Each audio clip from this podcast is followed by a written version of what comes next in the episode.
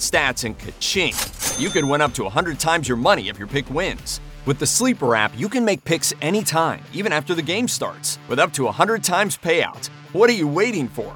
Download Sleeper today and unlock one of the fastest growing fantasy sports apps in the world. Just go to the App Store, download the Sleeper app today, and use code SPORTS for up to $500 match on your first deposit. That's promo code SPORTS.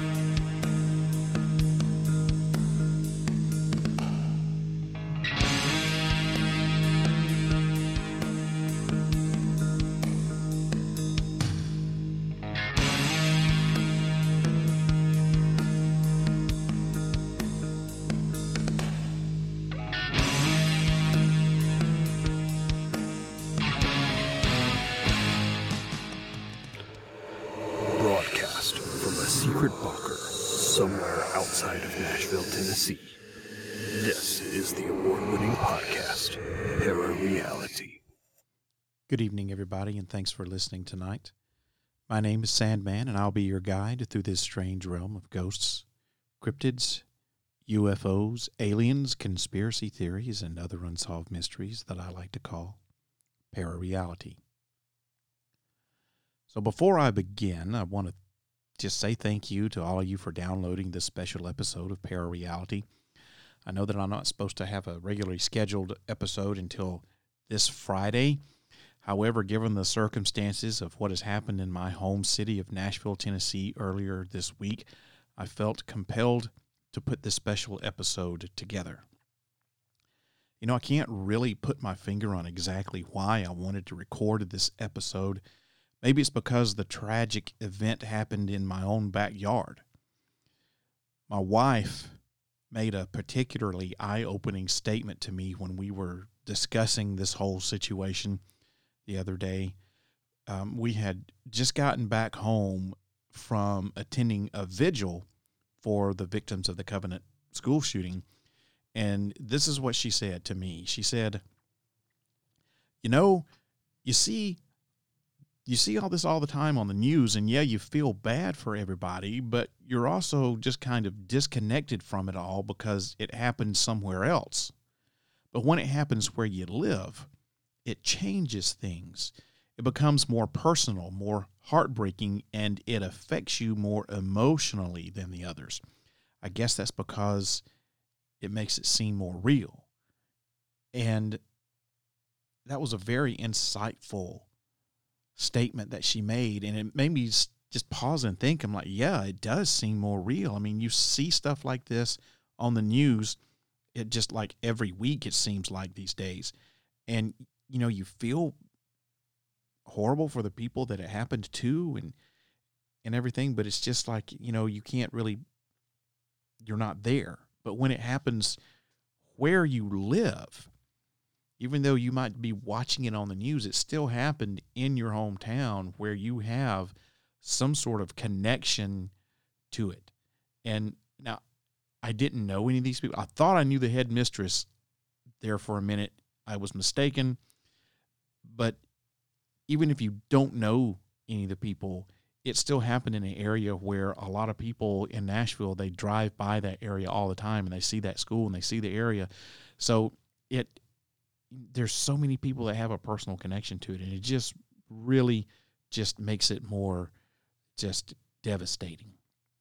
Now for those of you who may not know what I'm talking about, I highly doubt it, but just in case, let me fill you in real quick. Just a little past 10 a.m. on Monday, March 27th, 2023, Audrey Hale, a 28 year old woman, shot out the glass on a locked side door of Covenant School in the Green Hills area of Nashville, Tennessee. Armed with three firearms, she entered the school and killed six people, including three children, all aged nine, before being shot dead by officers from the Nashville Police Department. Now, this incident marks the 376th mass shooting at a U.S. school since the notorious uh, Columbine massacre of 1999. And that is according to a database that is kept by the Washington Post on their website. You can go there and look at it. As a matter of fact, I've done that. I've looked at the database, and so far, per my count, 199 people, most of them school children, have lost their lives since the Columbine massacre of 1999. And it looks like there's no end to this in the foreseeable future. In fact, many quote unquote red states, like my home state of Tennessee, are actively loosening gun laws instead of making them tighter.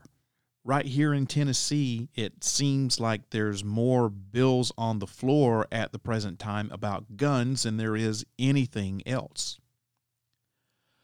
So, tonight, on this very special episode of Parareality, I'm going to be taking a look at the Nashville shooting. I'll tell you everything that I know about the incident so far, what I've learned about the shooter, give you a brief timeline of the incident, and finally, at the end, I'll do a little speculating about why this might have happened. But to learn more, you'll need to turn on, tune in, and find out.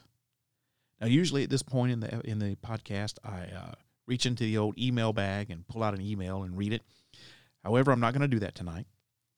I'm just going to take this time to address something that um, I did regarding the shooting. Now, as I was sitting in my office watching the news, you know, where I work, I work, the medical center that I work at literally shares a parking lot with Vanderbilt University Hospital. And that's where all the victims were taken to. So I knew all these people were being taken over there. I wasn't part of it, wasn't my facility, but you know, I'm it, just seemed like I don't know, it seemed well like my wife said more real, you know. And I'm sitting in my office watching the news as news reports are coming in, and all of a sudden, the reporter's like, "We just got word. We've got people on the street or whatever, and the police and the FBI are at such and such address in Nashville, Tennessee, and we believe this is the home of the shooter." Um, neighbors report hearing a bang and the police kicking in the front door and entering into the house. And this was something that was being freely reported by not one but multiple news agencies here in Tennessee. And as I'm sitting there watching that, I thought, wow, I wonder, I don't think this has made national news yet. So I thought I would do a little social experiment as I am so prone to do from time to time just to see how, uh, what kind of reaction that I get from people. And so I did a Google search of the address that they were putting out. And, I, am not going to tell you what the address is. You can go online and find it or whatever, but you're not going to get it from me. Okay. So I did a Google search of what the address was. And sure enough, there on Zillow, which is a real estate website, there was the house that, that was being pictured on TV right there on Zillow, free for everybody to see. All you had to do is put in the address and there was a picture of the front of the house, and someone could clearly be seen standing on the porch, but you didn't know who it was. There was it was blurry person, you couldn't tell. So I thought, hmm, let me do a little social experiment with this because I don't think this has made national headlines yet. So I'm going to try to get ahead of this. So I whip out my cell phone and I take a picture of my computer screen that has the house on it so that there's no way you can get any metadata from that that's going to give you the exact location of the house, right? Whatever metadata you can pull up is going to give you, you know, where my office is. So I go to my uh, social media and I just post something that said, you know, in a somewhat exclusive here for Parareality, I've obtained the address of the house of the Nashville shooter, and here's a picture, and there's someone on the front porch. You can't tell who it is. Could it be the shooter? We don't know. And I did not tell the address. I didn't give any context. It's other than what I just said. And that was it. And I got so many. Matter of fact, I'm still right now getting so many comments on that post about, you know, how can you do something like this? You're going to, you know, the family needs privacy. You're going to destroy the family, blah, blah, blah. So I gave out nothing, no address. You can't pull anything up using metadata, even if you try, at least not that, that address. I just, bam, there you go. Now, that could have been a picture of the house. It could have been a picture of something random that I just pulled off the internet. People have no idea, but they're so quick to pass judgment on something like that. And I just thought it was very interesting that all these people are passing judgment, saying, "Oh God, you're you know um, invading these people's privacy." When I gave out no information other than here's a picture, and the news media was giving out the address. They were showing live shots of police going in and out of the house or FBI agents pulling up to the driveway, interviewing neighbors, doing all this stuff. But yet people are saying, I am causing, you know, the people to have their privacy invaded because I posted a picture on my website with no context really to it, no way, no address given out, no metadata that you could pull up that would show the address. It's just it's just strange. So, you know, you really need to think about what you're saying before you say it, which was the whole thing behind my little social experiment there. So, if I offended anyone by posting that picture of the house, which really was the home of the shooter, by the way, if I offended anyone by doing that, that certainly was not my intention. I sincerely apologize. And I just want you to know that there's no way that me posting a picture of that home was invading anyone's privacy because it had already been done by the shooter themselves. So that's all I got to say about that. Except for you know, think before you you randomly post stupid shit on social media or the internet because once you post your stupid shit, it's there forever. So let's talk about this, okay? So, Audrey Hale, a 28 year old former Covenant School student who killed six people at that same school on Monday, the 27th of March, 2023, carefully planned that attack. There's no doubt about it. The Nashville police chief, John Drake, held a news conference uh, the following day and said that Hale lived with her parents and they said that she was under a doctor's care for quote unquote an emotional disorder. Now, before I go any further, I'm going to say I, I'm not going to glorify the full name of this shooter by repeating the name over and over again because I just really don't think that uh, we need to do that because that's I believe part of why people do stuff like this is to try, you know, to get their 15 minutes of fame, even though they're not going to be around to enjoy it. Um, so I will refer to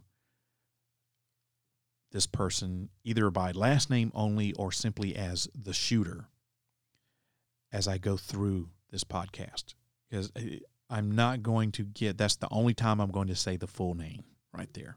Okay. So, anyway, the shooter had various writings and maps of the school as well as drawings of how she was going to enter the school and very detailed writings about it. Now, police know that she left her home on Monday morning with a big red bag and that her mother didn't know that any weapons were inside. And we'll get to that a little bit later. She just left with this big red bag, and fortunately, it was full of full of weapons. And authorities continue to work to answer questions about who the shooter was and the motives behind the school shooting. Now, while her gender identity had kind of is it's up in the air, kind of. Um, we do know that she was assigned female at birth, but had been using male pronouns on social media like he, him, his, stuff like that. So the shooter sent a message to a former classmate right before the shooting. It was less than 20 minutes before the shooting happened. Hale sent an Instagram message to a former childhood friend of hers named uh, Averianna Patton.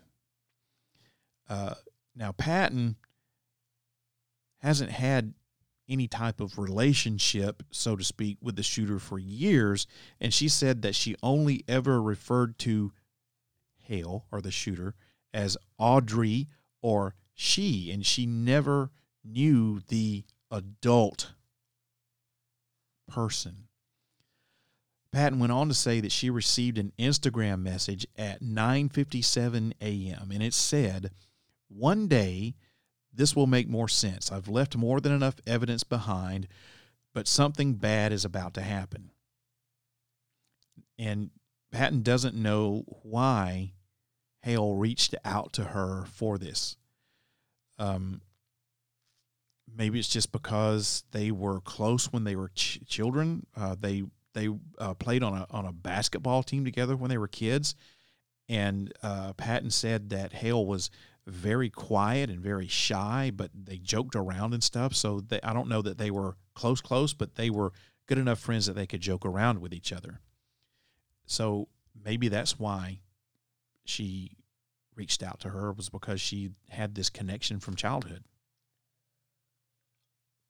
So Hale graduated from, as she became an adult, graduated from a uh, Nashville art college uh, called N- College of Art and Design, and uh, that was last year. Now I managed to uh, look at a LinkedIn profile for her that uh, said she worked as a freelance graphic designer and part-time grocery shopper. Uh, there's an, there was an online portfolio that appeared to show a collection of her work that showed images of professional logos, uh, cartoon animals, and what might have been a, a self portrait of her. And one image included the phrase, to be a kid, and in parentheses, forever and ever. So while she was at Nossi College of Art and Design, she won an award for most improved and she won an award uh, for class participation. Byron Edwards, who was the former vice president of the school, described her as the sweetest little kid and said that she was really shy and really good. Now, one of the things that I did when they released the name of the shooter was I immediately did what, you know, thousands of other internet sleuths did was I immediately Googled the name and I tried to find Facebook stuff and you know any kind of social media presence, and it was man that stuff was taken down lickety split like super quick. Facebook took her page down immediately. Her Instagram account, of course, because it's linked with Facebook, that was gone. Um, I I did manage to find uh, that LinkedIn profile um, and even that I believe is is gone now. So discover new opportunities together in a new Chevy. Meet up in an Equinox, winner of the JD Power Award for initial quality among compact SUVs. Lend a hand in the strong and capable Silverado, or mix it up in a high-tech Trax with an available 11-inch diagonal touchscreen. Find family, friends, and fun in the Chevy that's right for you. Click to learn more. Chevrolet. Together, let's drive. For JD Power 2023 U.S. Initial Quality Study Award information, visit jdpower.com/awards. Purchase new wiper blades from O'Reilly Auto Parts today, and we'll install them for free. See better and drive safer with O'Reilly Auto Parts. Oh, oh, oh, O'Reilly Auto Parts. I really think that you know, being an internet sleuth with with like I said, hundreds of thousands of other people, and you think, oh man, I got the I got the jump on this one. I really think that law enforcement and the news media will um, coordinate with social media before they release stuff, so they can have that taken down. Because I I was in a position where I could jump on it immediately, and uh, all that stuff was gone. I said, except for her her LinkedIn profile, which was amazing. Um, so speaking of Facebook, like I said, I, I did try to find her Facebook profile, which had been taken down. But um, according to one of her uh, former teachers at Nossi, she had um, sometime within the past couple of years posted on her Facebook page about the death of some sort of romantic partner, as well as a request at that time to be referred to by the male name Aiden and started using male pronouns. So the police say that she was transgender, but that's not necessarily true. She, from everything that I can find out, was still a woman, still had all of the female parts that she was born with, had not had any type of gender reassignment surgery, or was not taking any type of hormones or anything like that. She was just dressing as a man and referring to herself as a man. I, th- to me, that does not make the person transgender. However, I could be wrong on that, and if I am, then I apologize. To to me, being a, a straight person who has no problems with the gender that I was given at birth, you know, um, I'm not gonna pretend to to know all the proper terms and because everything is so gets so convoluted when it comes to gender reassignment and and if you really have surgery or not and how you refer to yourself and everything. So but to me it doesn't that doesn't necessarily mean transgender because she hasn't gone through any sort of change except for just the dress and the pronouns. Um, but once again, that's coming probably from a place of ignorance on my part, and I do not mean to offend. If I'm wrong, I apologize for that. If I'm using the the wrong term or if I'm mistaken, um, I welcome comments if I'm wrong to let me know that I'm wrong. Um, once again, I'm I'm I'm not coming at this trying to to prove a point or trying to to offend anybody. Just I just don't know.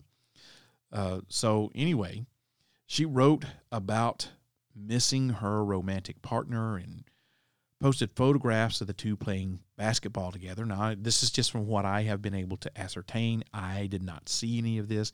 I don't know if the partner was male or female. I'm assuming the partner was female, but I I don't know. I have no idea. The person, the uh, the teacher that was talking about this did not say, at least not that I could find out. Apparently, she'd been openly grieving about her partner's death on social media, and that's when she announced that she wanted to be addressed as a male. Now, this person I'm talking about that's telling this is a former teacher named Maria Colomy. She was one of the uh, instructors at Nossi College of Art and Design back in 2017. Like I said, Hale's Facebook account's been taken down. However, I did manage to get in touch with someone who had grabbed a few pictures of Hale before the page was removed, and faster than I am, I guess, on it. And um, I'm I've got uh, uh, some of those pictures posted on parareality.com. And before I thought about posting those, I made sure that it was stuff that was already readily available online. So these pictures are nothing exclusive anymore. Um, it's readily available online. I'm just one more website that's got the pictures posted just for nothing more than it relates to this podcast episode. Now, Colomy also recalled how Hale began to cry on the very first day of class at the art college. And she was trying to create a password for the online student portal, and she was apparently struggling with that. So Colomy asked if asked Hale if it would help her if she stepped out of the room for a minute just to collect herself, and that's what she did. And Colomy went on to say that it was the only time that Hale showed any type of extreme emotion in class. Now, to me, that seems an unusually strong reaction over a, a, very mundane problem. That could be the result of emotional distress that she was going through because of the loss of her partner, or it could have been one of the first signs of anxiety or some other mental disorder that rendered her unable to cope with what would otherwise be a simple task in life. So we know that she was under a doctor's care for an undisclosed quote unquote emotional disorder and had legally bought seven firearms that were hidden in the home that she shared with her parents. But how was she able to legally purchase those firearms? Well, Tennessee law specifically outlined in Tennessee Code 39 17 1307 prohibits the possession of a firearm by any person subject to an active order of protection that fully complies with federal law. That's how it reads. That's great and all, but it doesn't keep someone with a mental disorder who is not under an order of protection from owning firearms. And furthermore, Tennessee prohibits people from selling a firearm to a person who has been found by a court, board, commission, or other lawful authority to be a danger to self or others, or to lack the mental capacity to contract or, or manage their own affairs as a result of their mental condition or illness, or has been involuntarily hospitalized or committed to a mental health or substance abuse treatment facility by a court board, commission, or other lawful authority. Involuntarily hospitalized or committed. Not voluntarily, but involuntarily. However, there's no information that has been revealed that says that Hale was a danger or had been hospitalized to a mental health or substance abuse treatment facility. Under Tennessee law, specifically Tennessee Code 38 6 109, if a person who is ineligible to possess firearms due to mental health related adjudications or court orders attempts to purchase a firearm, and the instant check unit of the Tennessee Bureau of Investigation confirms the person's record, the unit shall contact within 24 hours the chief law enforcement officer of the jurisdiction where the attempted purchase occurred for the purpose of initiating an investigation into a possible violation of law. So, why did I say all of that, quoting these Tennessee codes and all that? Well, specifically to point out that Tennessee has no red flag law. Well, what is a red flag law? Red flag laws allow courts to issue orders to temporarily confiscate the firearms of individuals deemed to be a risk to others or themselves. Now, depending on the state, these laws allow family members and law enforcement to ask a state court judge to issue an order that confiscates the guns of an individual who they believe poses a threat to their safety. ERPO petitioners must present evidence to the court on why the individual poses a threat to others as well as to himself or herself. 17 states and the District of Columbia have already implemented red flag laws, including several that were enacted after the shooting at uh, Marjory Stoneman Douglas High School in Parkland, Florida, which left 17 people dead. Excuse me.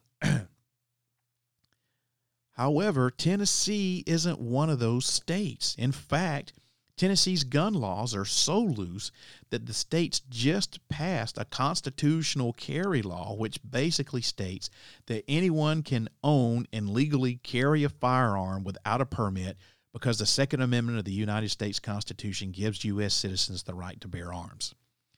In my opinion, this basically turns the entire state of Tennessee into the Wild West. It allows anyone who wants the ability to carry a firearm without having to have any type of firearm safety training, it allows them to do so. You want to go to Walmart and pick up a few items? Sure. Just strap the pistol on your side and openly carry it into the store. You never know when you get the opportunity to shoot one somebody, right? But Walmart seems like just as good a place as any. You know how to operate that gun safely, mister? Why, hell no, I don't have to know how to operate a gun safely. All I need to know is how to load it and pull the trigger. That's basically all you got to do in the state of Tennessee. It's crazy. So, the parents of the shooter spoke to police and said that they knew that she had bought and sold one weapon and believed that that was the extent of it.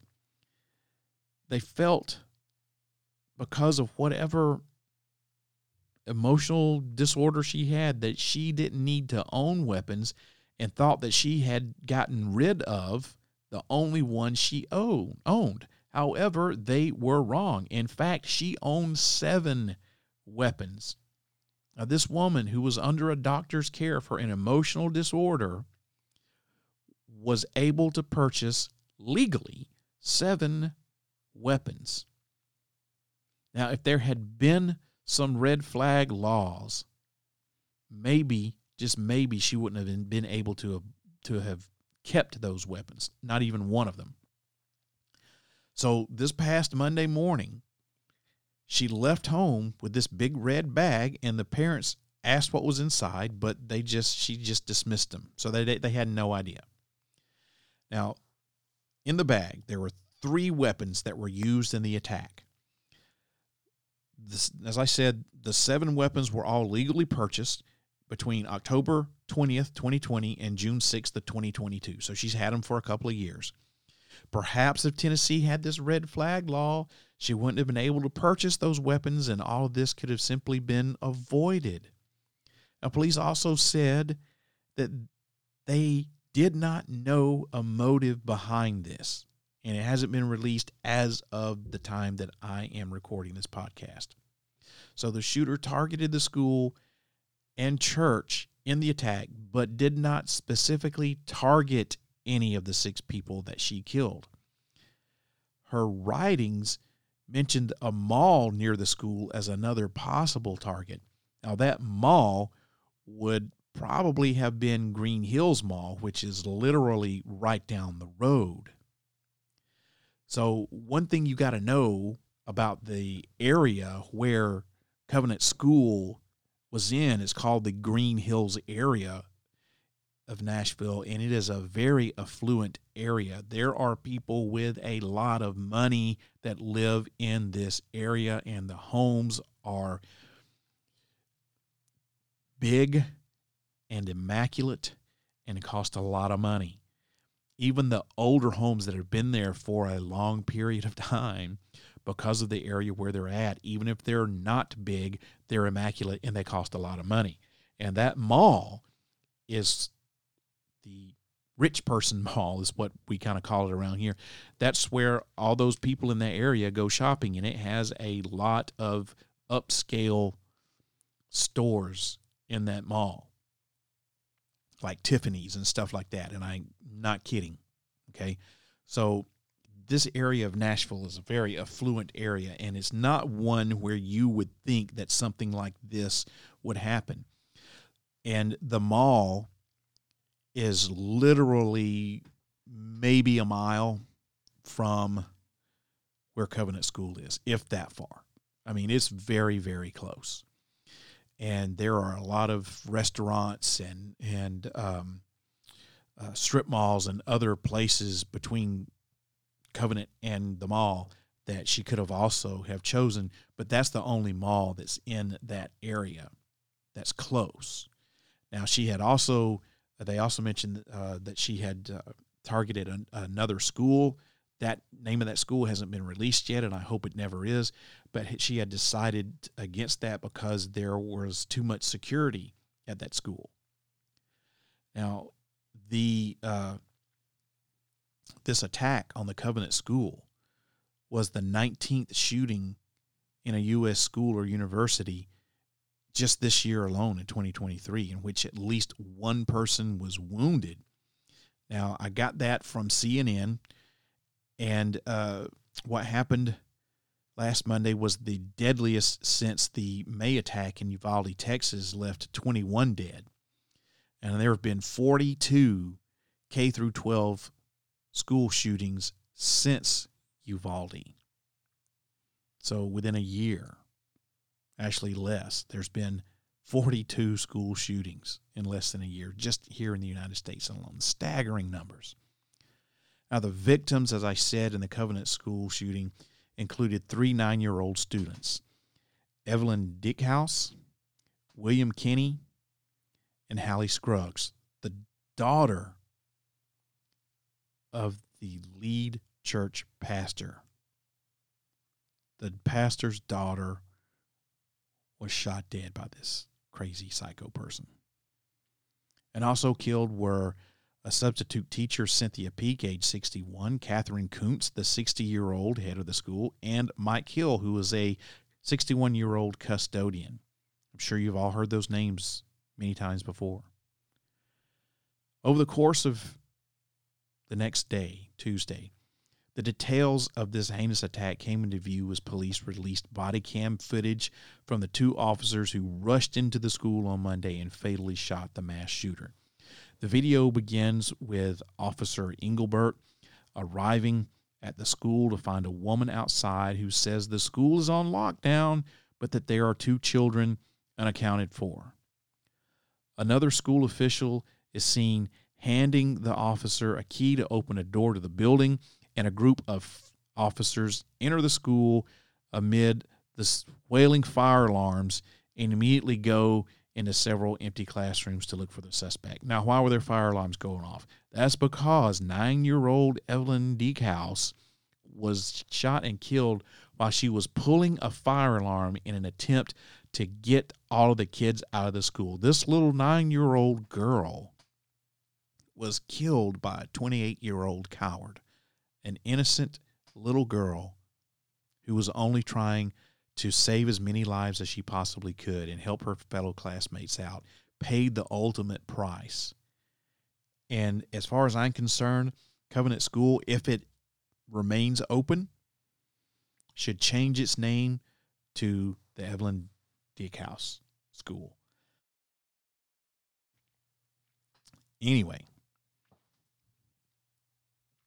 so the fire alarms were going off. The officers were going room to room to look for the suspect. They were doing a, a RTF, a rescue task force. When you go in with a rescue task force, locked doors, you leave locked, open doors, you got to clear all the rooms, you got to look behind everything under desks, all that sorts of stuff to make sure that there's nobody, you know, the bad guys are, aren't there. And then they heard gunfire on the second floor, so they ran upstairs as the gunshots grew louder. The officers approached the sound of the gunfire, and Officer Engelbert, who was armed with an assault style rifle, rounded a corner and fired multiple times at a person near a large window who immediately dropped to the ground. Then a second officer, Officer Collazo, he then pushed forward and appeared to shoot the person on the ground three or four times with a handgun, saying, Stop moving. Now, the officers finally approached the person and moved a gun away and then radioed, Suspect down, suspect down. Now, the video adds further insight into the timeline of the shooting and of the police response. The first 911 call about the shooting came in at 10:13 a.m. and the shooter was killed 14 minutes later, and this is according to the police. The body cam footage of Officer Engelbert entering the school and shooting the attacker only lasted for about 3 to 4 minutes. The Covenant School is a private Christian school and it has about 200 students from pre kindergarten all the way to the sixth grade. And it's a ministry of the Covenant Presbyterian Church.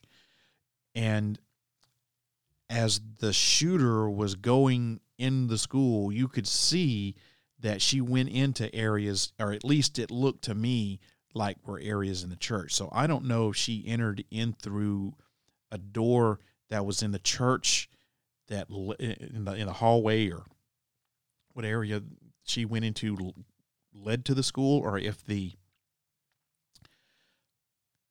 door that she shot up, the glass that she shot up, I don't know if that went into the actual school itself. I I I don't know.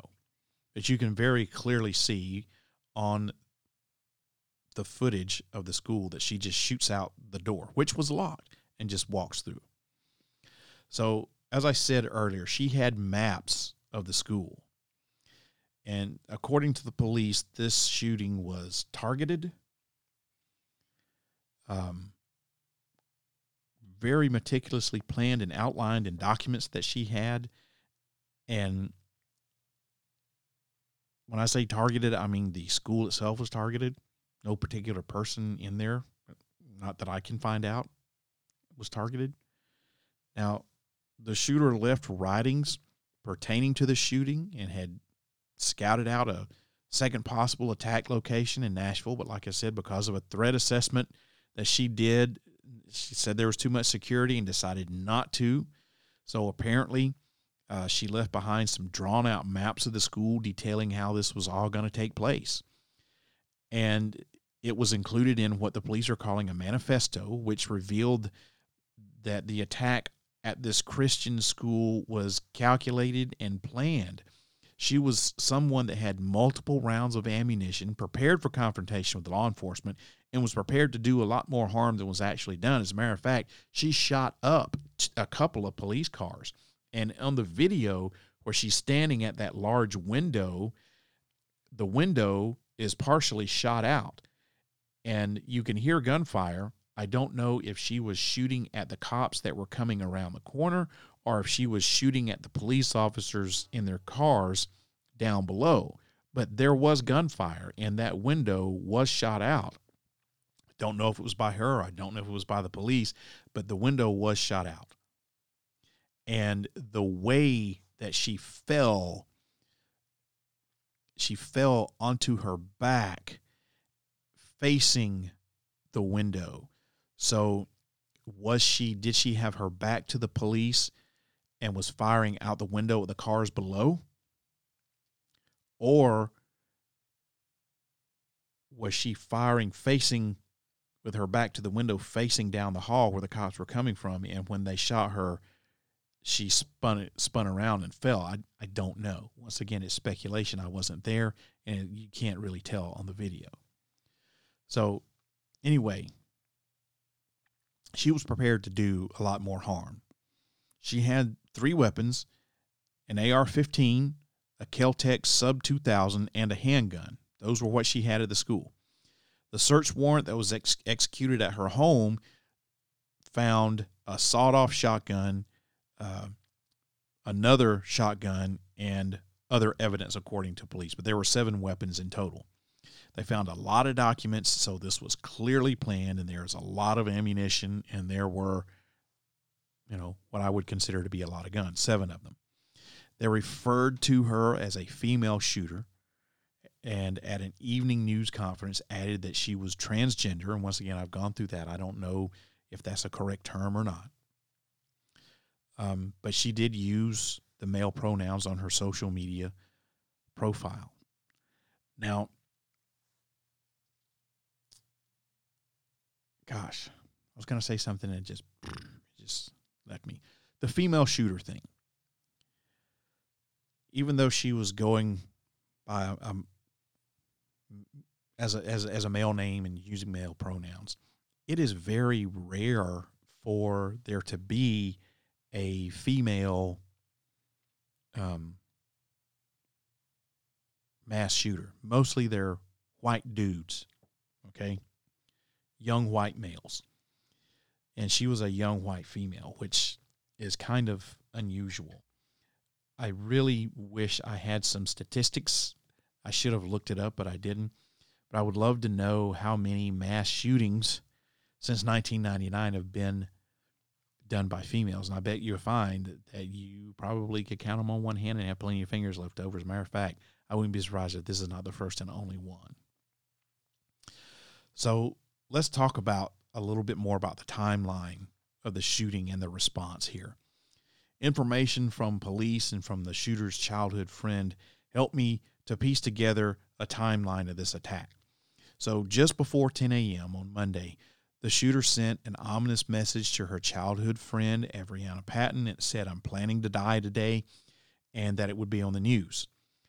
It further said, One day this will make more sense. I've left more than enough evidence behind, but something bad is about to happen. So her friend, Averianna, obviously was disturbed by this message. So she had really didn't know what to do. And she called a suicide prevention line. And uh, then she called the Nashville uh, Davidson County Sheriff's Office at 10:13 a.m. So the shooting was already going on by this time. At that very minute, police in Nashville also got a 911 call of an active shooter inside Covenant School and rushed over there. Surveillance video from the school shows that Hale, armed with three firearms, got into the school by firing through glass doors and climbing through to get inside. Now, she was pointing an assault style weapon and she walked right through the school's hallways. As the first five officers arrived, they heard gunfire from the second floor. The shooter was firing through a window at police cars, according to the police. Now, I don't know if at the time, as I said, when she was shot, if she was actively firing at the cop cars or if she was firing at police at that or that the police coming down the hall at that point in time, but she had been shooting up at least a couple of cop cars. So as police went upstairs. The two officers that I mentioned earlier opened fire and killed her at 10:27 a.m. So the 911 call comes in at 10:13. By 10:27, everything's over with. After the shooter was dead, the children were evacuated from the school and taken by buses to be reunited with their families. The school was well prepared for this because they had just received a few weeks earlier active shooter training. Now, we don't like to think that this is ever going to happen to a school where we live or a school where our children go to, but experience should now be telling us that we need to be prepared because in this day and time, there is a reality that this might occur. So I see on social media all the time people complaining about their children having active shooter drills in school when I remember when I was in school and we used to have tornado drills and now they're having active shooter drills and it's a shame and I don't think my children should be having to do this and it's causing them PTSD and blah blah blah blah blah blah you know what? It's a part of our reality, and you don't have to like it, but you just got to deal with it. Active shooter drills cause about as much PTSD as tornado drills do if you do it right. You know, um, these kids knew what to do. One of them was running towards the uh, fire alarm and pulled it and got shot.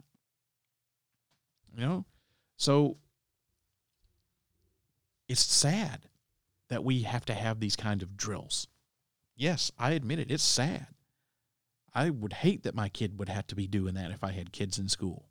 But you know what? It's it's part of our reality. And if you don't have active shooter drills and are prepared, it's just going to make things easier for the shooters. And there's more people that's going to be killed.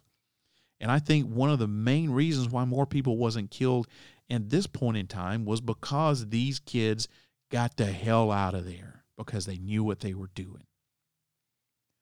So, getting back to the timeline here. So, Averianna, the friend, while all this was going on, she had called Nashville's uh, non-emergency line at 1014 and was on hold for about seven minutes before she was able to talk to someone who said that they would send a police officer to her home. But an officer didn't get there until 3:30 in the afternoon. Now that's just sad. That's on Nashville PD right there. However, there was nothing that they could have done at that point in time anyway because she had already done what she wanted to do and everything was taking place while she was talking to these people. So, you know, it wouldn't have changed the outcome, but I think it's sad that it took eight hours almost for, um, well,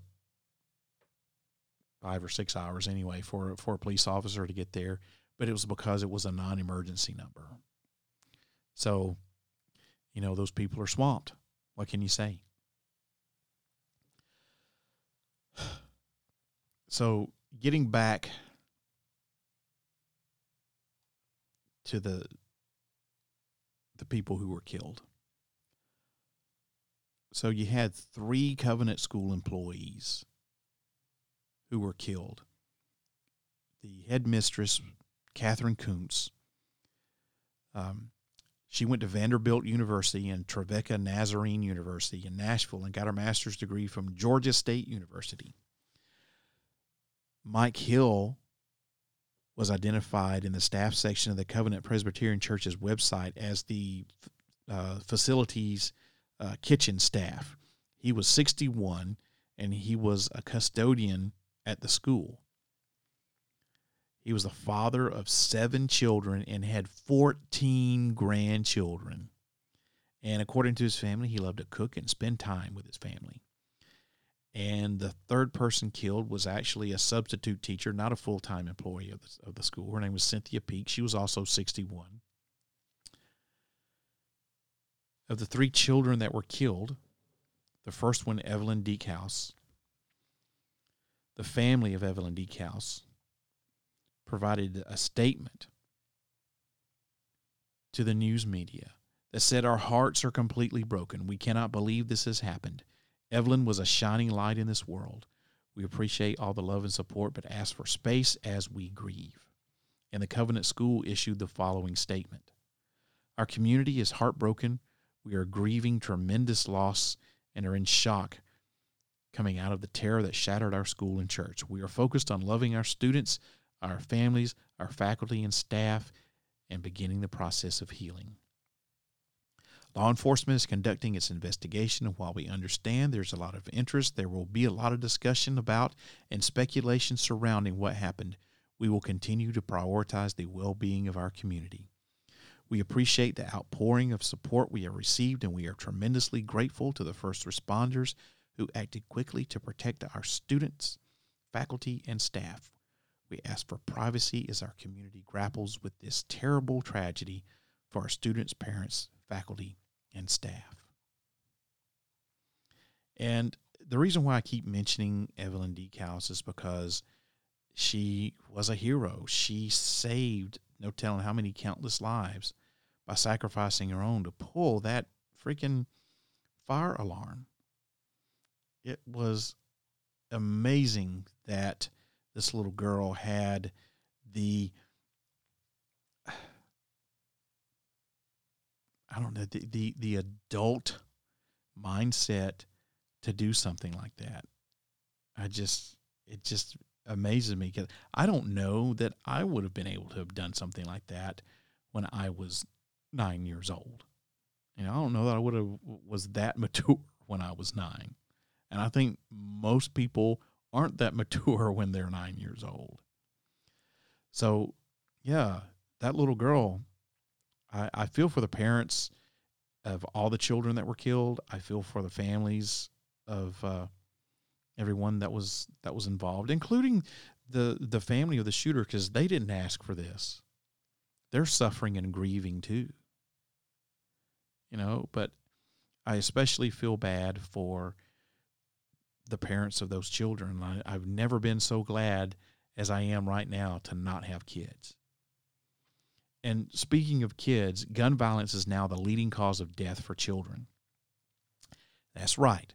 Firearms were the leading cause of death among children and adolescents in 2021, and that was for the second year in a row.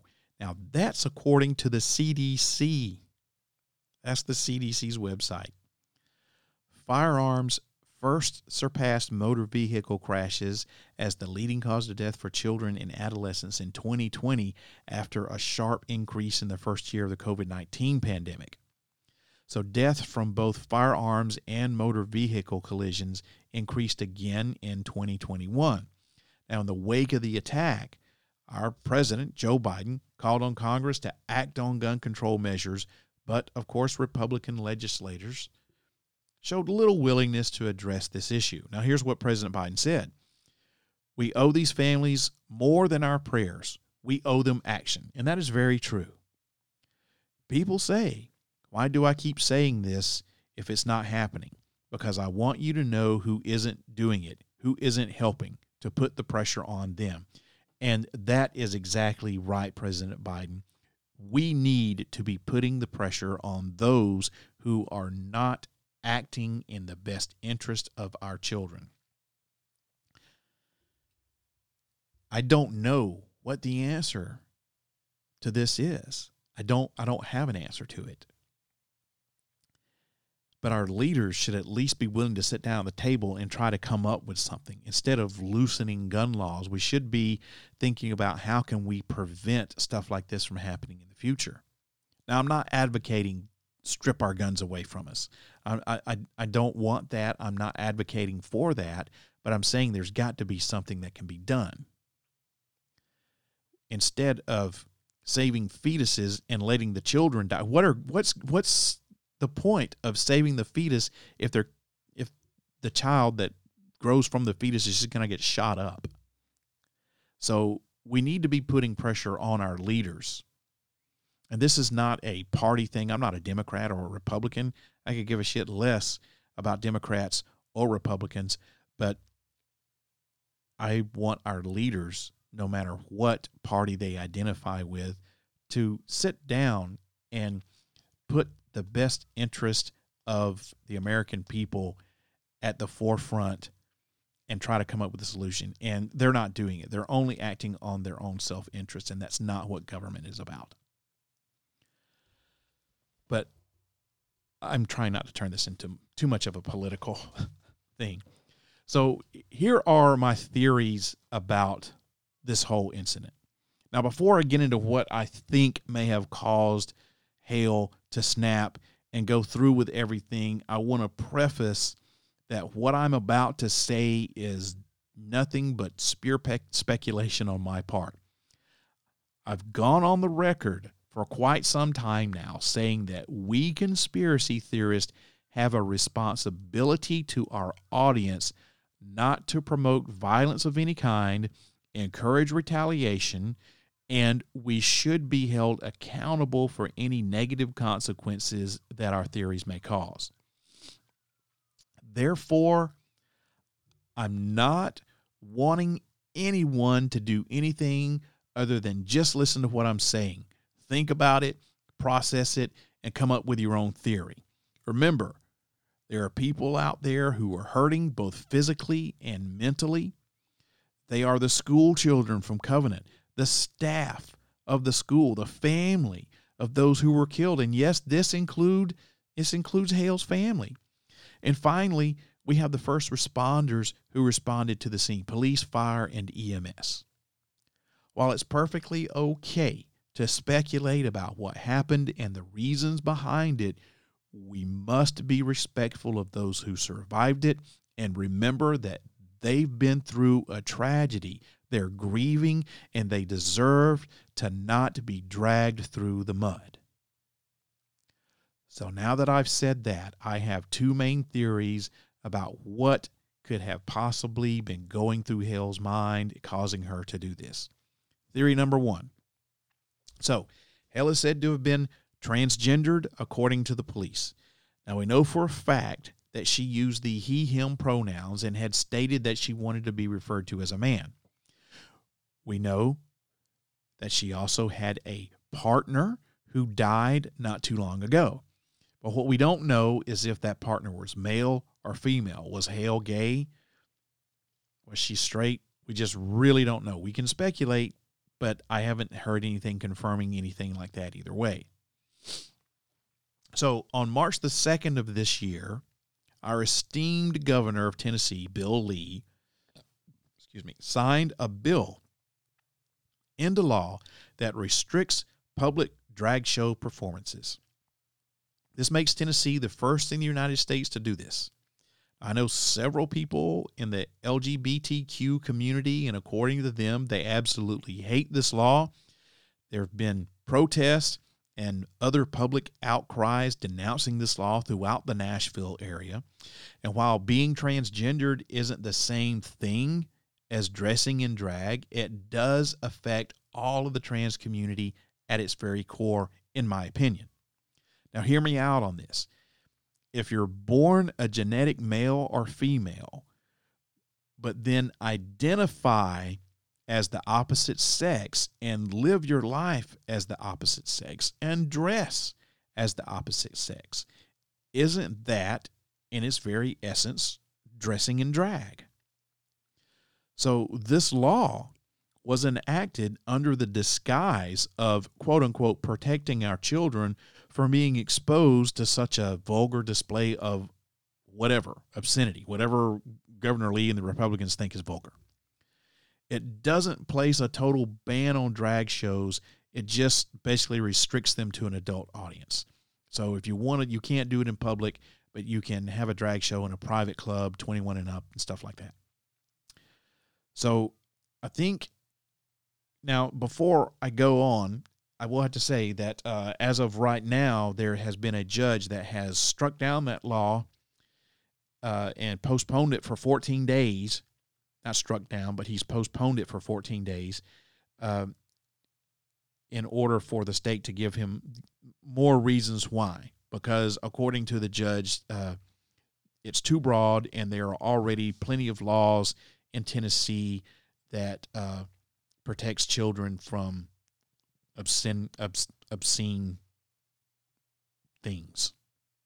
So right now the law hasn't come into effect as of yet and it won't for at least a couple of weeks. So the middle of April.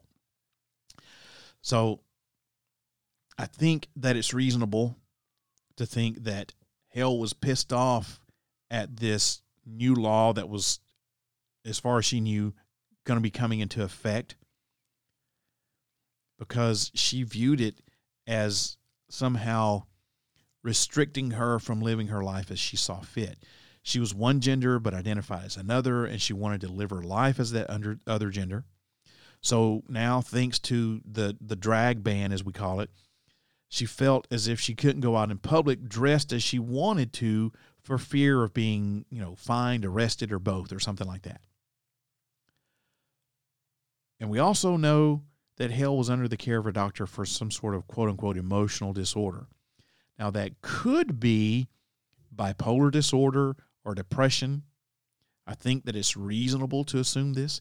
If she wasn't thinking right and she was pissed off at the Tennessee state government, maybe what she did was, in some way, some sick political statement denouncing the new drag show law. Maybe she was so pissed off that she decided the only way she could show how angry she was would be to shoot up a school. And if she really was emotionally disturbed, then maybe she wasn't in her right state of mind the day of the shooting. Maybe she wasn't even in her right mind days, weeks, or even months before the shooting.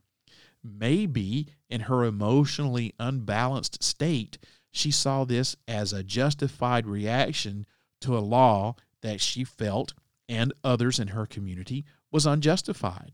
Now, this is speculation, I know, but I think reasonable to at least suspect it.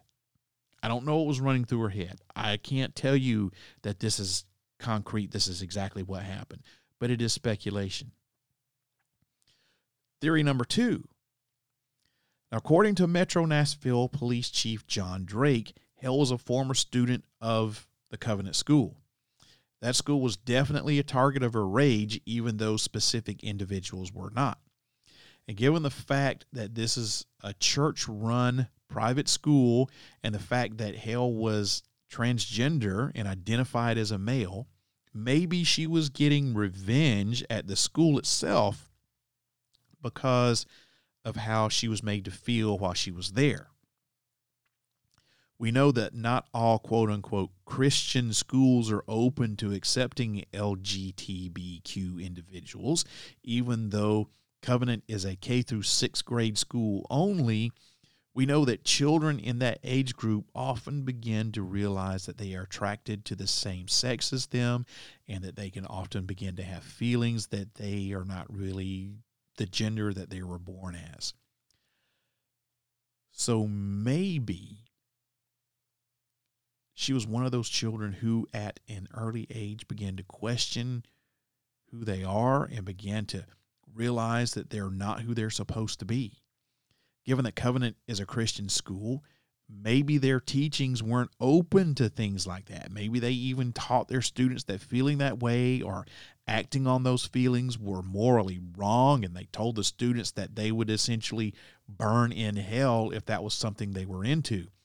Maybe they did all this without knowing or possibly even caring about Hale and the way that she felt.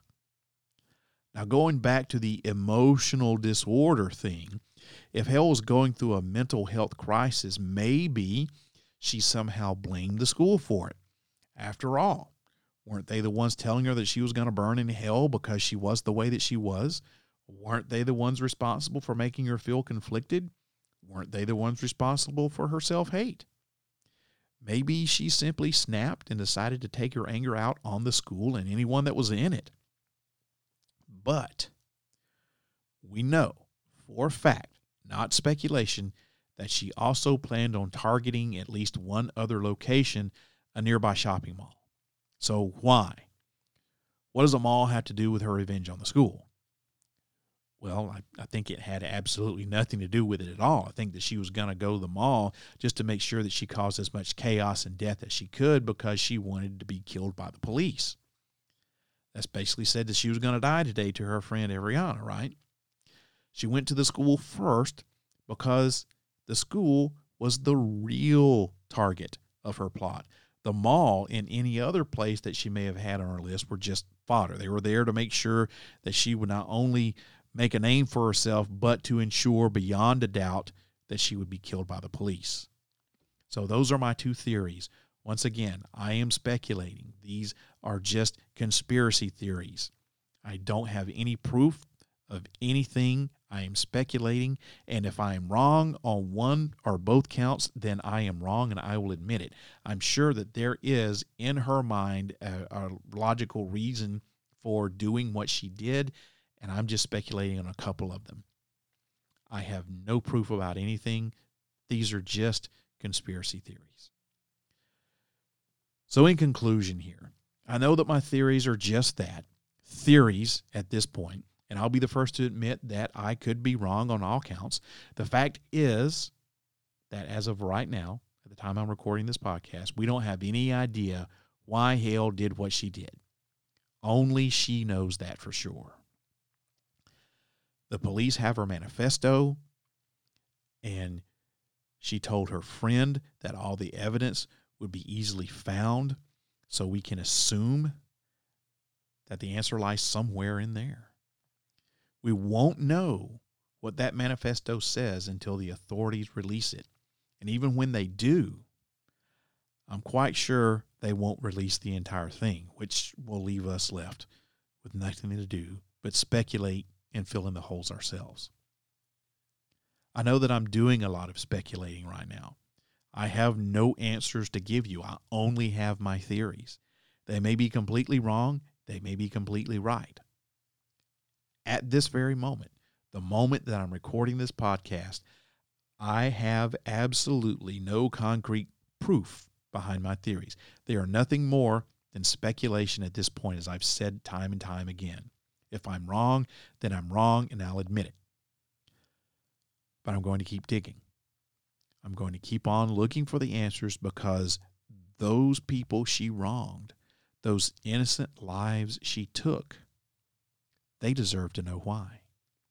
It won't cause anything to suddenly get better, but at least they'll know.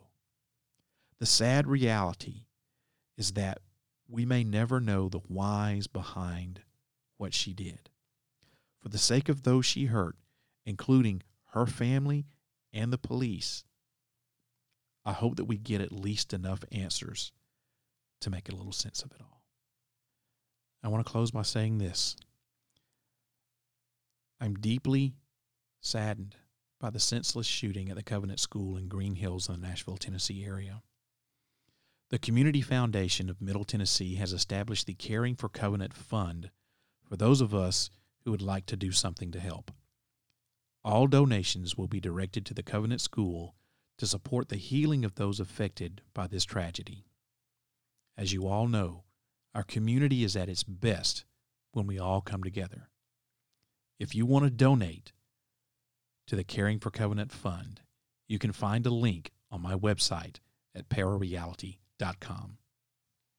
Thank you. Well, I hope you got a little bit of something out of tonight's episode of Parareality. If you want to leave a comment about it or anything else about the podcast, you know how to get in touch with me. I'm going to go over it real quick. Email me, sandman at parareality.com. Sandman at parareality.com. You can find me on my social media. Facebook is sandman.parareality. You can post a message on my uh, Facebook wall there or send me a DM, slide right into them. If you've got Twitter or Instagram, you can follow me on both of those. My username is at Parareal Radio. That's at Parareal Radio. You can always call the Secret Bunker Hotline at 615 692 1170 and leave a message.